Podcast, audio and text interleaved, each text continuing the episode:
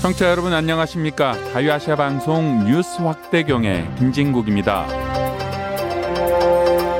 2023년은 한국 전쟁의 총성을 멈추게 한 1953년 7월 27일 정전 협정 체결에 70년이 되는 해입니다. 미국에 사는 한인 이산 가족은 고국을 떠나 이국에 정착해 살면서 북한에 둔 가족과 상봉하는 꿈을 70년 넘게 감춰야 했습니다. RFA 자유아시아 방송 미북 이산가족 특집 보고 싶다 누이야 1편부터 4편까지의 방송을 다시 구성했습니다. 미국에 사는 한인 이산가족은 고국을 떠나 이국에 정착해 살면서 북한에 둔 가족과 상봉하는 꿈을 70년 넘게 감춰야 했습니다. 이제 여든이 넘고 아흔을 넘겨가는 이산가족 할머니 할아버지들은 가족을 찾을 수 있는 시간이 얼마 남지 않았음을 호소. 오늘은 첫 번째 순서로 70년 만에 보내는 편지입니다. 미국에 있는 한인 이산 가족 규모는 한때 10만 명에 이른다고 알려졌지만 현재 국무부에 등록한 북한 가족 상봉을 희망하고 있는 생존자는 97명입니다. 이들 중 연락이 되는 사람은 10명도 채 되지 않습니다. 이산 가족들을 만나기 위해 미국 동남부의 조지아주 애틀란타로 향했습니다. 아, 승무원의 안내 방송이 있었습니다. 비행기를 타러 가겠습니다.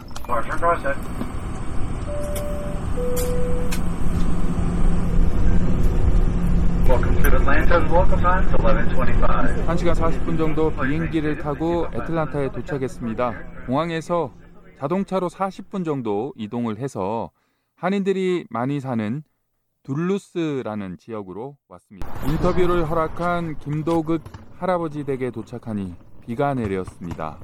집 앞에 주차를 하고 초인종을 눌렀습니다. 계단을 올라가서 제가 노크를 해보겠습니다. 아유, 어서 오세요. 안녕하세요. 어머니 안녕하세요. 먼길 예. 많으십니다. 아유, 와. 저, 저 처음입니다. 네, 안녕하세요. 김도극 할아버지와 아내인 허문정 할머니는 각각 황해도 해주, 형량이 고향인 세 살 터울의 부부입니다. 그들의 고향을 떠난 이야기는 2023년 2월 미국의 시사주간지 뉴스위크에 소개되기도 했습니다. 네, 제 이름은 김도극입니다. 아, 길도자, 이길 극자, 김도극이고요. 나이는 이제 82세가 됩니다. 금년에. 그 다음에 제 고향은 이제 태어나기는 황해도 해주에서 태어났는데 이제 저희 아버님이 사리원에 이제 일찍 가셔가지고 제가 어려서부터 이제 황해도 사리원에서 제가 자, 자랐죠.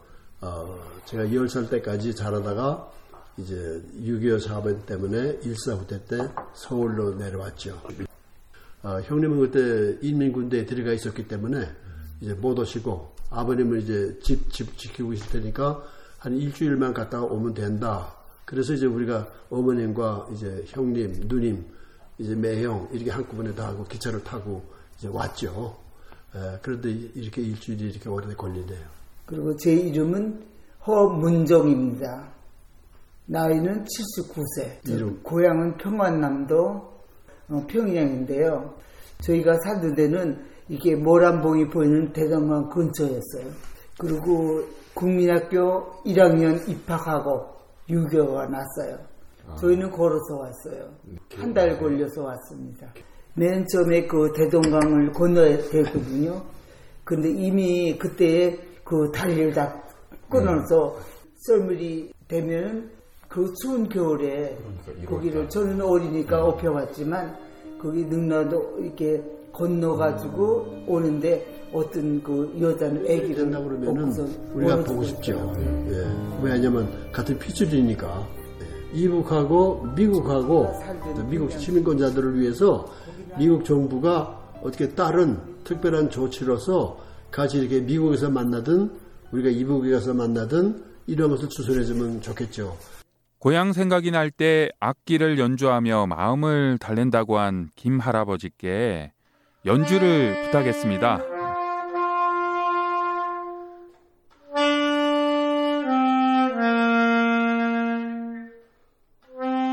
그리고 고향 땅에 전해지기를 바라며 헤어지고 72년 만에 처음이라는 형님에게 쓴 편지를 읽었습니다. 살아 계신지도 모를 김리극 둘째 형님과 조카들에게 보냅니다. 특별한 오늘 내가 태어나고 뛰어놀던 고국 풍력 땅으로 보내는 절규의 내 목소리가 전달될 가능성이 높은 기회의 날인가.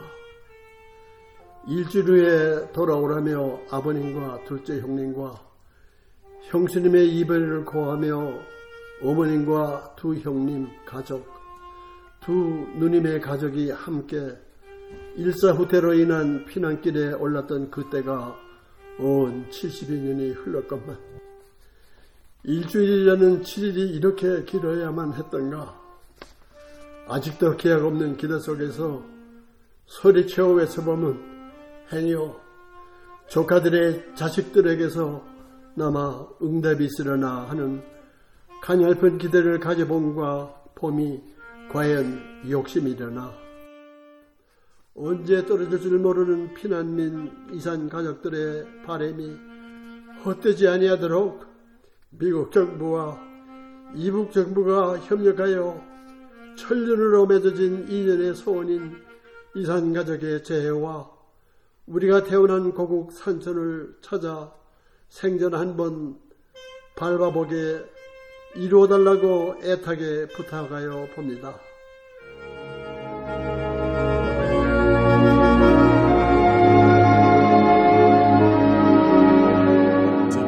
보고 싶다 누이야. 오늘은 두 번째 순서로 나의 살던 고향은입니다. 제작 진행의 김진국 기자입니다. 미국 동남부 조지아주 애틀란타에 있는 한 한국 식당. 북한이 고향인 할머니, 할아버지들로 붐빕니다. 북한에 있는 가족들을 만나고 싶어하는 한인 이산 가족들이 모인다고 해서 아틀란타를 찾았습니다. 북한 가족에게 보내고 싶은 이야기, 사연은 무엇인지 들어보겠습니다. 이 사랑을 모르시나요? 얌전한 이 세상 끝까지 가겠노라고 나하고 강가에서 맹세를 하던 그 여인을 누구가 모르시나요? 1932년생으로 아흔을 넘긴 정원영 할아버지는 고향 생각나는 노래를 청하자 망설임 없이 구성지게 불렀고 고향집 주소를 번지 수까지 기억했습니다. 황해도 황주군 벽성리 57번지. 부모님은 나중에 저하고 같이 오려고 있었는데 그때 일사후퇴 당시 갑자기 후퇴하는 바람에 부모님 못 오시고 나만 그냥 거저 시어 고향 가서 거기서 죽고 싶지요. 내가 태어난 데고 내가 정들은 데고 내 부모님이 묻혀 계시고 내가 부려 막심한 놈이죠. 내가 거기서 안 넘어오고 엄마하고 같이 아빠하고 같이 살아야 되는데 결과적으로 그렇게 될 줄 몰랐죠. 예. 결과적으로는 우리가 이 비참하게 됐죠. 이상 가족들 지금 다 죽잖아요. 다 죽었고 얼마 안 남았어요. 빨리 빨리 만나게 해줘야 돼요. 예. 지금은 1초가 더 급하죠. 다 죽어가잖아요. 예. 1950년 6월 25일 북한이 일으킨 한국 전쟁으로 피난과 추방, 군입대 등 수백만 명이 가족과 헤어져야 했습니다. 가족 이별의 대부분은 전쟁 직전이나 초반이었다고 스테판 해거드 미국 샌디에고 캘리포니아 대학 석자 교수는 설명합니다. 북한은 미국의 군사 개입과 남한 군대 전력이 약했던 시기인 1948년에서 1950년까지 국지전을 계속하며 영향력을 키웠습니다. 이 시기 북에서 남으로의 피란이 시작됩니다.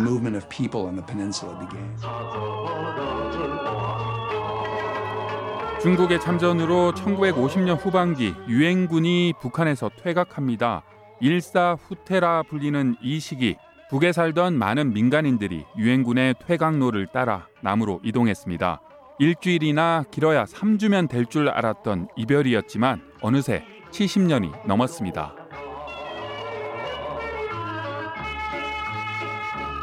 김세희 어, 만 94세 29년 2월생입니다. 이날 모임에서 가장 연장자는 94 목사님이었습니다. 평안북도 정주군 관주면 금담동 500번지 거기 은흥관이라고 이시조선 때에 중국에서 대사가 올 때는 저희 고향에 그 여관 집 같은 데가 있어가지고 예, 거기 묵고 그래서 은흥관 오늘날 말하면 여관 호텔 나라에서 지은 호텔이 있어서 거기에 머물고 했는데 고향의 생각이 많습니다. 많은 목사님들이 고향을 갔다 왔다 했다 그러는데 전 한 번도 가보지 못했습니다. 또 우리가 한국 민족으로 나서 또 이렇게 미국까지 와서 이렇게 사는 우리가 갈라진 남북의 선이 터져서 하나가 되고 이 민족이 그 과업을 다 완수할 수 있도록 인도해 줄 줄 믿습니다. RFA 미국 이산가족 특집 보고 싶다는 의야 오늘은 세 번째 순서로 미국 정부와 정치권이 풀어야 할 숙제입니다. 제작 진행의 김진국 기자입니다.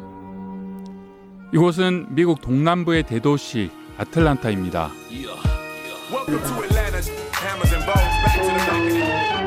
1965년 미국이 이민법을 개정하면서 한국인들의 미국 이민들이 크게 증가했습니다. 미국에 사는 한인 이산가족의 수도 많아졌습니다. 한국에서 북한 출신으로 차별을 당했던 사람들이 미국으로 이민길을 선택했습니다. 1934년생 88세 이종순 할아버지도 그렇게 미국으로 왔습니다. 황해도 옹진 군이고 저희가 아, 살았던 데는 옹진읍인데 광산이 있는 짝이었어요. 그래서 도원이라고 옹진읍이지만 약간 벗어난 데서 살고 있었어요. 그때 당시에 제가 떠난 거는 12월로 생각해야 하니까 일사후퇴 보통 일사후퇴 일사후퇴 하니까 일사후퇴로 얘기하는데 12월 거의 크리스마스 때 떠나지 않았나 그렇게 생각. 15살이요. 네, 혼자 피난 나왔습니다. 우리 어머니하고 아버지가 남아 계셨는데 그때 당시에 우리 어머니 아버지는 연세가 좀 계셔서 집을 그냥 지킨다 하고 남아 계셨고 어, 너는 잠깐 피신했다 들어와라 그래가지고 저 혼자서 피난 나왔습니다. 그냥 무작정 떠난 게 저 혼자야 생활이 시작된 거죠. 그때 당시에는 다시 금방 온다고 생각하니까 무슨 엄청난 이별이라고는 생각하지 않았죠. 내가 잠깐 피신했다 오리라 생각했으니까 아버지 저도 이제 이렇게 많이 늙었는데 아버님이 계신다면 정말 뵙고 싶습니다. 뭐 그런 내용 비슷하게 썼어요. 언젠가 갈 수 있는 시간이 있다면 우리가 기다리고 바라던 시간이 아니겠나. 그런 내용 비슷하게 썼습니다. 미국 정부와 의회의 의견을 들어야 했습니다. 국무부는 2022년 12월 말 이산가족 관련 법이 통과된 후 어떤 후속 조치를 취했을까? 서면을 한 일주일 후 답을 받았습니다. 국무부 대변인실이 보내온 내용입니다. 미국은 한국계 미국인들이 북한에 있는 가족들과 비극적으로 이별을 한 것에 슬픔을 함께합니다. 미국 정부는 과거 수차례 북한 당국에 이산가족 문제를 제기했고 한국 정부와의 협의를 포함해 가족 상봉이 성사되도록 계속 노력하고 있습니다. 국무부는 이산가족의 아픔을 잘 알고 있다.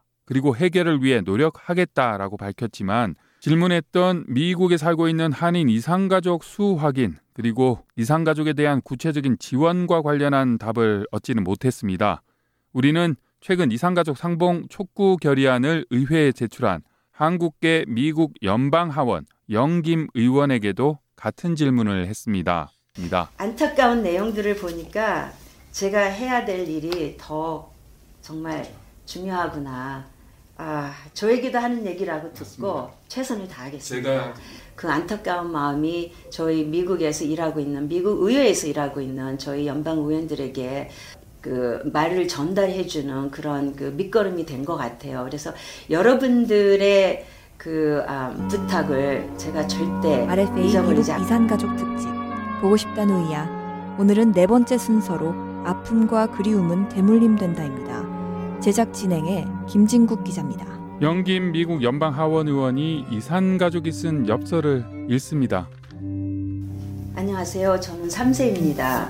이산가족 상봉 프로그램이 만들어지기까지 많은 시간이 걸리시겠지만 노력해 주시고 어르신들이 살아계실 시간이 이제 얼마 남지 않았을 텐데 프로그램이 곧 만들어지지 않는다면 북한 여행이라도 추진해 주세요.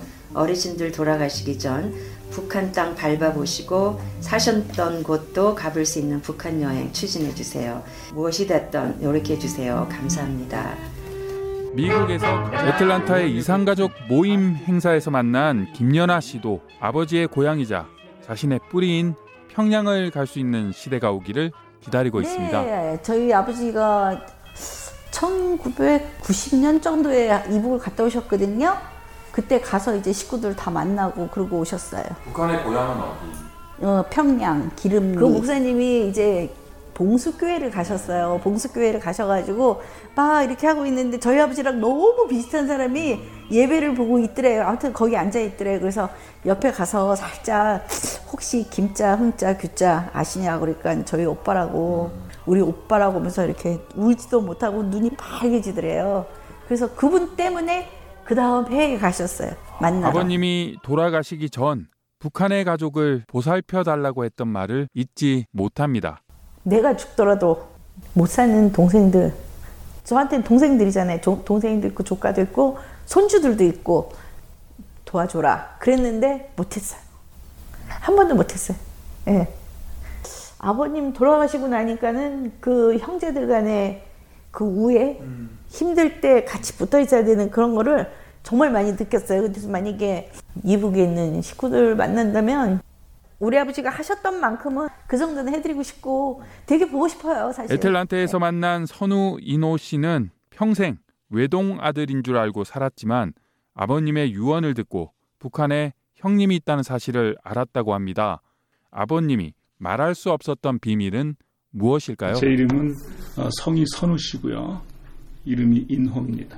그 평양의과대인가 그런 이제 글로 일제 시대에 보내서 의사를 만들어 놨는데 그 이제 공산 정권 들어오니까 좀 위험하다 그래서 그 아버지를 남한으로 보냈어요. 제가 가정을 갖고 나서 그때서 이제 북한에 형제가 있다 네, 그렇게 말씀을 하셨어요.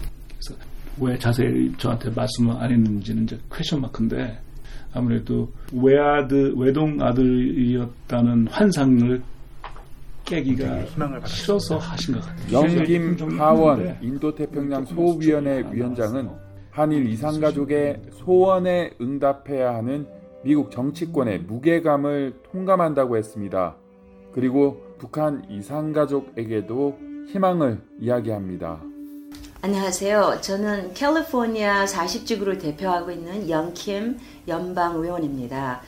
북한에 계신 우리 어, 동포 여러분들 우리들이 얼마나 여러분들과의 다른 삶을 갖고 있는지 이런 것을 Radio Free Asia를 통해서 방송이 전달되고 있기 때문에 여러분들도 그 소식을 잘 듣고 있을 거라 믿습니다. 이렇게 한반도에 정말 평화가 오기를 간절한 마음으로 어, 기대하면서 그런 차원에서 제가 일하고 있습니다. 어, 건강한 모습으로 우리가 언젠가는 만나서 기쁜 마음으로 포옹하면서 어, 이렇게 만날 수 있는 기회가 되길 바라겠습니다. 고맙습니다.